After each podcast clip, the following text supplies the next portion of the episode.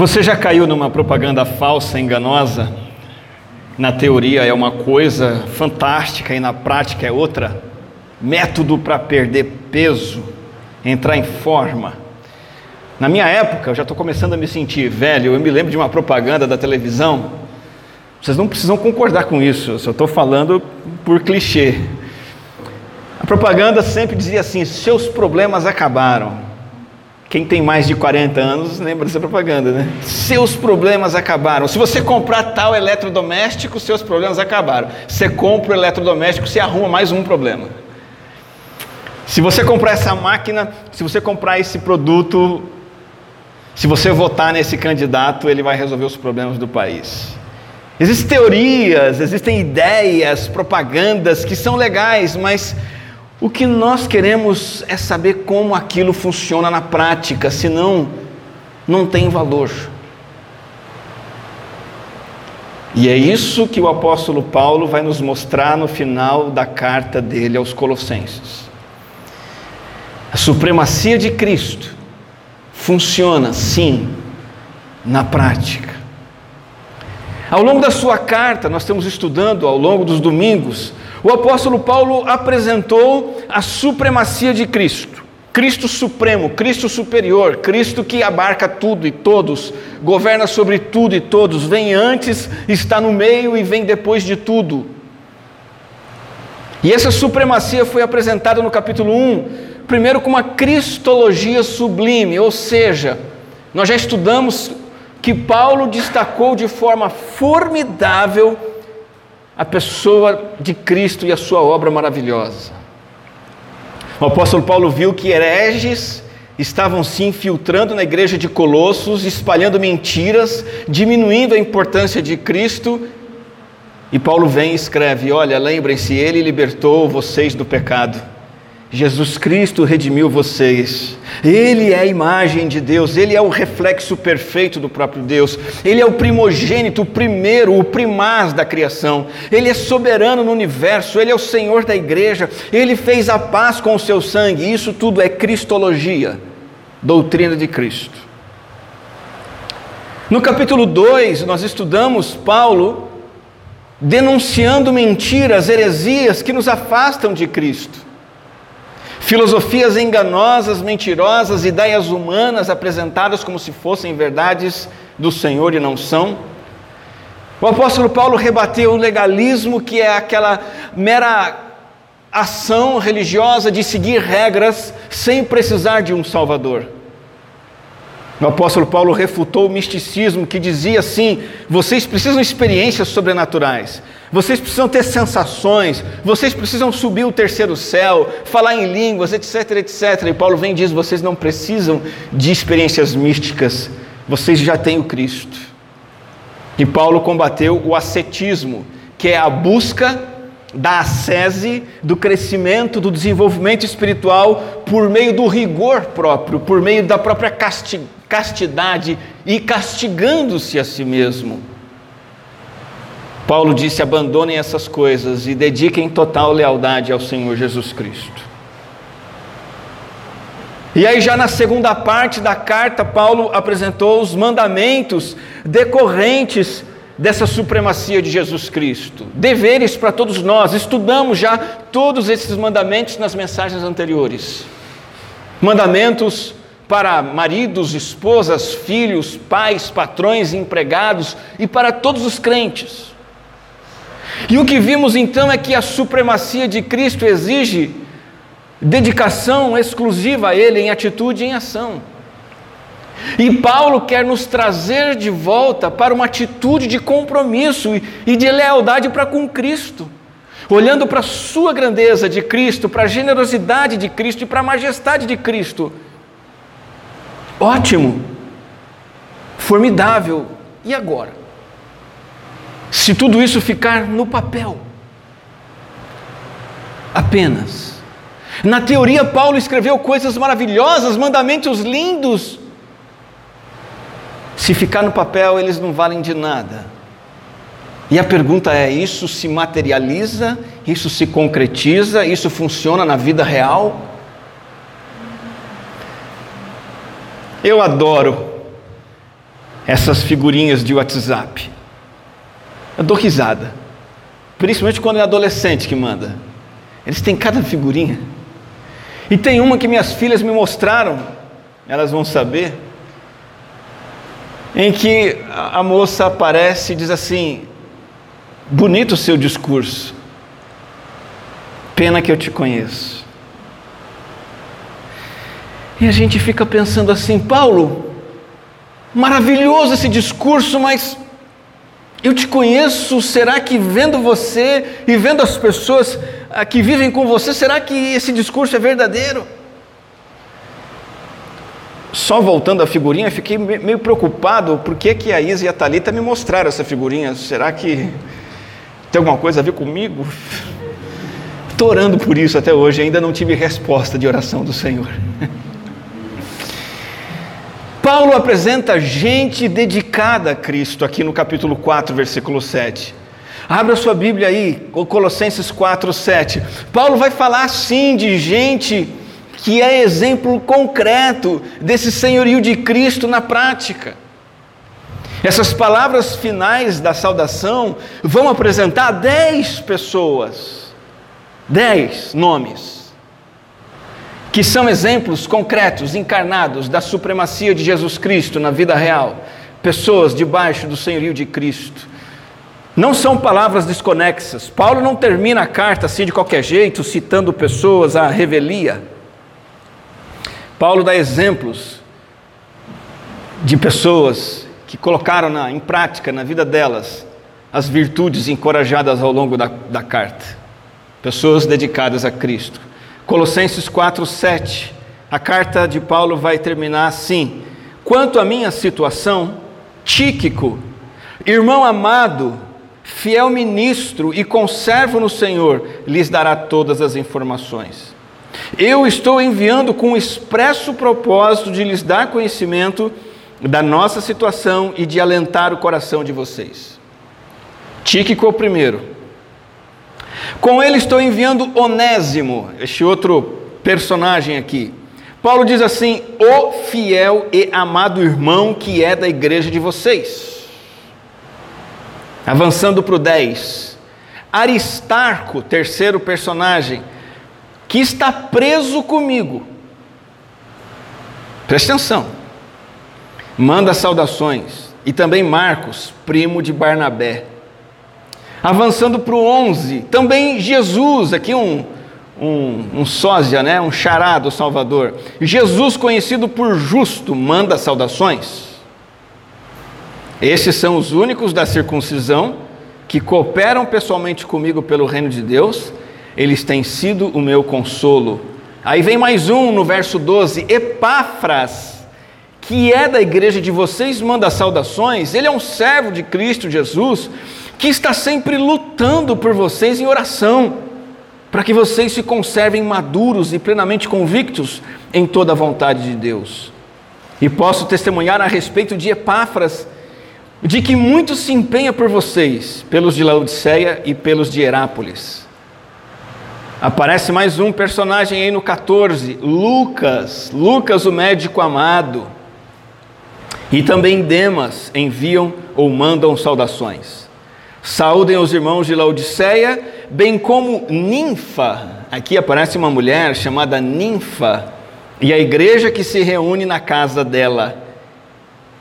E avançando então para o 17, digam a Arquipo: atente para o ministério que você recebeu no Senhor, cumprindo bem a sua tarefa.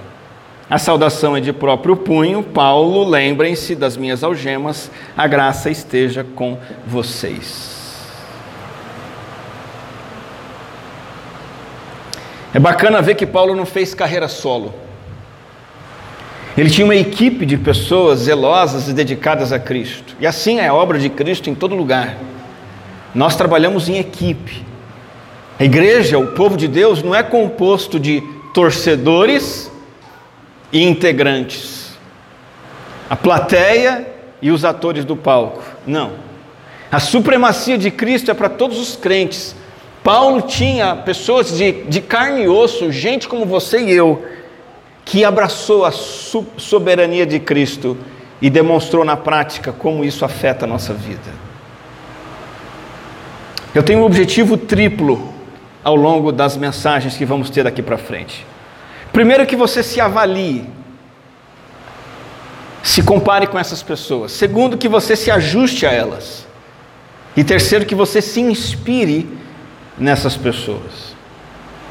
Então, a cada domingo, quero olhar para um desses personagens com você. E eu digo que você não vai encontrar no Instagram, dificilmente você vai encontrar no Instagram, no Facebook, na televisão, personagens assim, para você se inspirar, se fortalecer, se corrigir. Na palavra de Deus você vai encontrar pessoas aparentemente desconhecidas. A gente fala de Moisés, a gente fala de Paulo, a gente fala de Pedro, a gente fala de Isaías, a gente fala de Daniel, Davi, mas também tem Epáfras, Onésimos, Ninfas, Aristarcos, Marcos e outros que podem causar um impacto positivo na sua vida e na minha vida por meio do exemplo que deixaram. Meu primeiro objetivo é que você se avalie à medida que nós olharmos para essas pessoas. Avaliar é você se julgar mesmo, se medir. Isso também porque existe uma classe de crentes e um padrão de cristianismo que evita todo tipo de autoavaliação espiritual contínua. Existe uma categoria de crente que não gosta de se autoavaliar, mas gosta de medir os outros, avaliar os outros. É a turma do eu quero me sentir bem. Eu estou aqui na parada, no barco da fé cristã, porque eu quero estar numa boa. Esse pessoal já foi infectado pelo vírus cultural do hedonismo, que é a busca apenas por prazer. E toda a vida gira em torno do prazer. E a igreja também, Jesus também, tem que me dar prazer. Então, é doloroso eu me comparar com outras pessoas para crescer em comparação com elas. Eu não gosto disso. Eu quero bem-estar, eu quero entretenimento, eu quero mover, eu quero a mensagem positiva, eu quero bem-estar. Essa ideia corrompe o que é a fé cristã, porque a fé cristã exige de mim e de você um autoexame constante para que nós nos tornemos parecidos com Cristo cada vez mais. E o crente que deixa de se autoexaminar, ele começa a decair na fé. É por isso que 2 Coríntios 13:5 diz: examinem-se. Não fica brincando, não. Não ache que você está pronto, não ache que ser crente é buscar coisas gostosas que Deus pode te dar. Você precisa provar a si mesmo e examinar-se para ver se realmente está na fé. Em outra passagem de Efésios 5, as escrituras dizem: portanto, tenham cuidado com a maneira como vocês vivem, e vivam não como tolos, mas como sábios. Então, nos próximos domingos, olhando para Tíquico, Onésimo, Aristarco, Epáfras, etc, etc, vamos nos espelhar neles. Porque essa é a atitude que você deve ter como crente. Você foi santificado em Cristo Jesus de uma vez por todas, mas há uma santificação prática que tem que ser constante. Você renasceu uma vez pela fé em Cristo Jesus, mas precisa se desenvolver continuamente. E a nossa dificuldade é justamente o fato de que isso é desagradável. Não é gostoso, mexe com o nosso ego, mexe com o nosso orgulho, mexe com a nossa vaidade.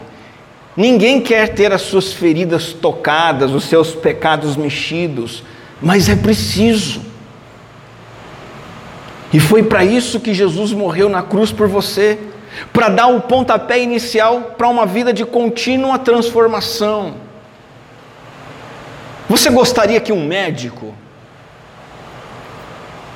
mandasse você fazer uma bateria de exames, e você fizesse, e aí ele olhasse os resultados, e detectasse lá uma penca de problemas físicos. Aí ele olha para os seus problemas físicos, olha para você e diz assim: está tudo bem com você, tudo ótimo, ok, pode ir embora. Entre linhas ele está dizendo assim: vai para casa morrer. Claro que você não ia gostar disso. Você quer saber o que você tem para tratar e ser curado. Muitos crentes fazem o mesmo com a vida cristã, com a leitura da palavra, com a vinda aos cultos, à igreja. Quer um tapinha nas costas?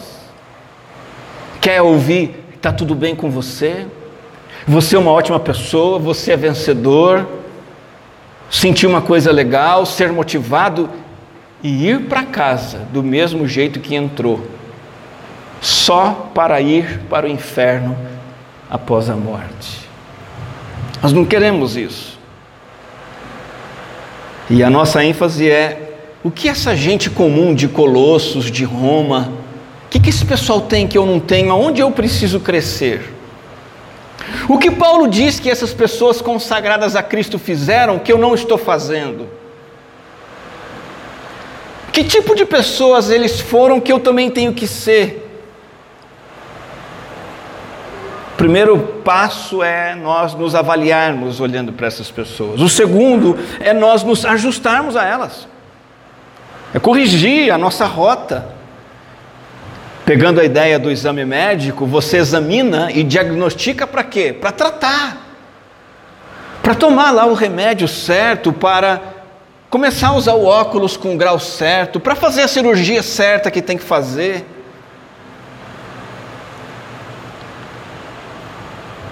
De repente olhar para Tíquico e se tornar como ele, um servo da igreja, um bom companheiro. Vamos ver isso. Essa ninfa, essa mulher desconhecida, podemos imitá-la. Paulo diz, nós vamos estudar isso, ela recebia a igreja em casa. As pessoas em Colossos que se converteram, provavelmente no início se reuniam na casa dela, ali eles louvavam, ali oravam, aprendiam da palavra, e Ninfa hospedava essas pessoas, acolhia, amava. Eu acredito que Ninfa preparava um café, um bolo para o pessoal, ajeitava a sala, o terraço dela direitinho. Vamos aprender com ela.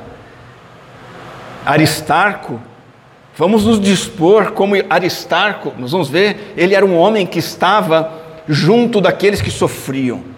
Aristarco é o camarada que, se tivesse aqui na Igreja Batista Fonte Morungaba como membro, assim que ele soubesse do problema lá em Petrópolis, ele ia falar: pastor Daniel, eu quero ir para lá, eu preciso fazer alguma coisa, eu preciso ajudar aquele povo.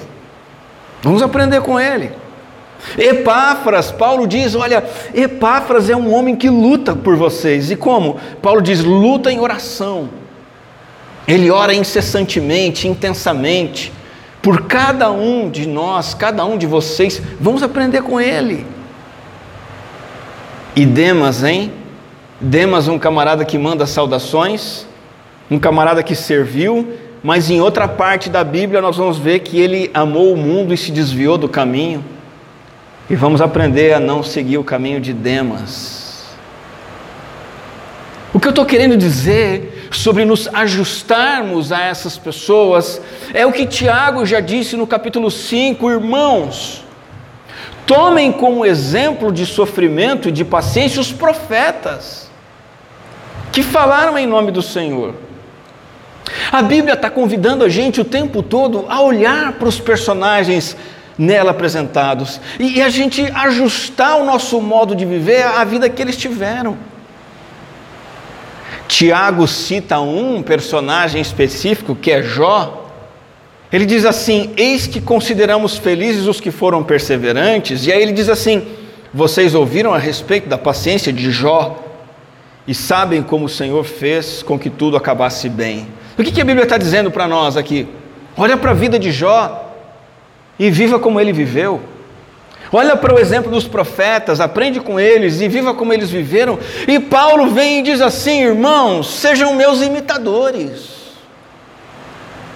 Olha para mim, observem também os que vivem segundo o exemplo que temos dado a vocês. O que Paulo está dizendo é o seguinte: corrijam a rota da vida de vocês, o modo de vocês viverem, as prioridades, as ações, olhando para esses exemplos aqui, olhando para mim, diz Paulo, e olhando para as pessoas que vivem como eu vivo. E com certeza Paulo tem em mente Epáfras, Lucas, Tíquico, Onésimo e por aí vai. Eu convido você a fazer isso, olhar para essas pessoas, e não somente se avaliar à luz delas, mas também corrigir a sua vida, consertar o seu comportamento à luz do comportamento dessas pessoas. Mas tem mais uma coisa que a gente pode obter nessas pessoas, que é inspiração ou ânimo. Olhar para essas pessoas nos inspira, elas nos motivam, elas nos influenciam. Meus irmãos, a Bíblia diz que a vida cristã é como nós, sendo atletas, correndo numa grande arena chamada de cristianismo. E como o nome já diz, essa arena não é uma arena vazia, não estamos sozinhos.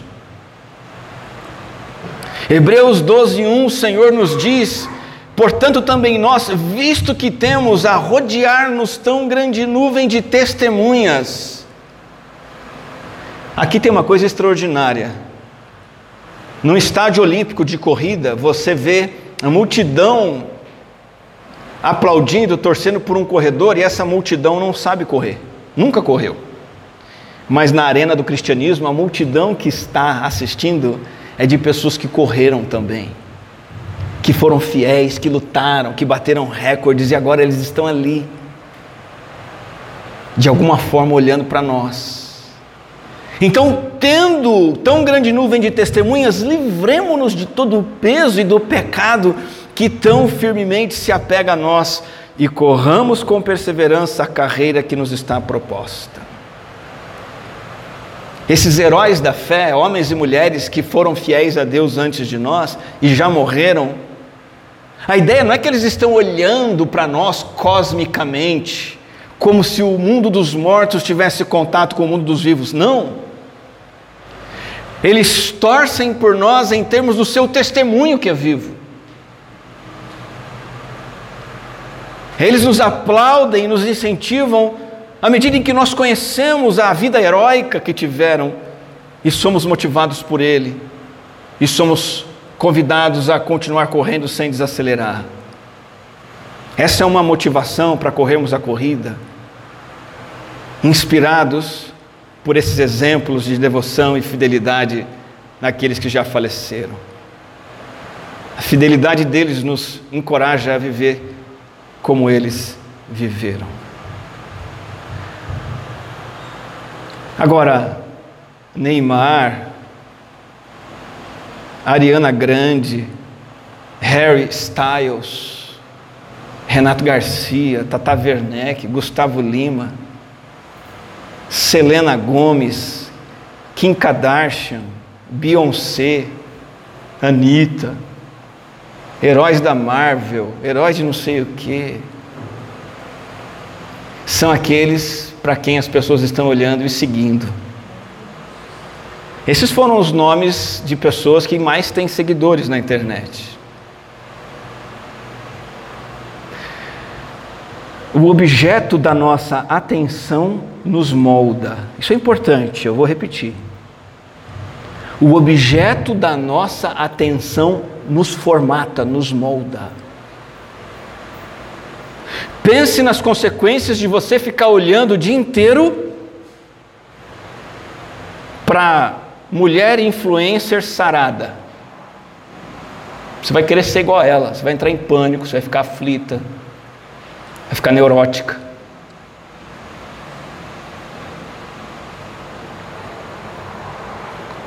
Vocês me perdoem falar com franqueza, esses dias eu li um Twitter, um camarada diz assim: muitas mulheres não conseguem ter um bom desempenho com seus maridos à noite, na cama. Me perdoem entrar em um assunto assim íntimo, porque elas passam o dia vendo mulher sarada na internet. E aí elas se sentem frustradas porque elas não são assim. O objeto da sua atenção formata você. Se você passa o dia olhando gente expert em maquiagem no YouTube, isso vai te consumir, você vai querer ser aquilo. Você vai ver uma garota de 11 anos indo para a escola toda maquiada. Eu vejo. Toda sexta-feira.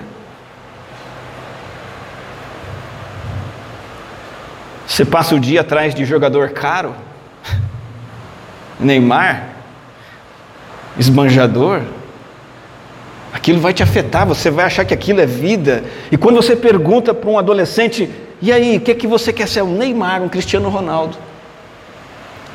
O objeto da nossa atenção nos molda.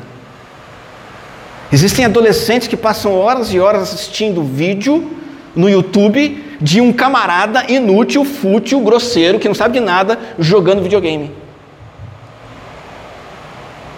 falando abobrinha. Só tem um problema aí. Você que está consumindo isso, você está sendo formatado por esse camarada fútil.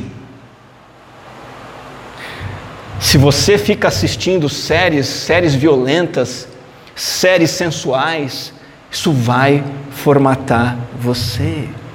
Se o que você segue o tempo todo na internet é gente que é modelo de roupa, isso vai ser o seu Deus, o seu ídolo, a sua busca. Roupa, moda, tem que ser assim, não pode ser assado. Misericórdia, garota, se o que você assiste o tempo todo é cantora e dançarina de funk. Misericórdia. Não faça isso. Donos de carrões,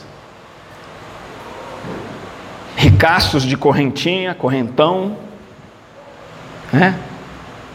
E aquilo te formata, você se torna aquilo, mas não é real, é uma imitação que só te consome. Mas tem também na área política, você fica o dia inteiro atrás de esquerdista, atrás de bolsonarista, você também vai virar um lunático. Chega de sermos influenciados pelos influenciadores desse mundo, pessoas para quem a gente olha tanto e sem perceber nós acabamos imitando. E aqui vem o meu apelo: vamos abrir a Bíblia, olhar para a vida desses influenciadores aí, vamos nos inspirar neles, gostar deles, apreciá-los e nos tornarmos cada vez mais parecidos com eles. Por isso eu termino essa mensagem e ao mesmo tempo começo essa série de mensagens com essa pergunta: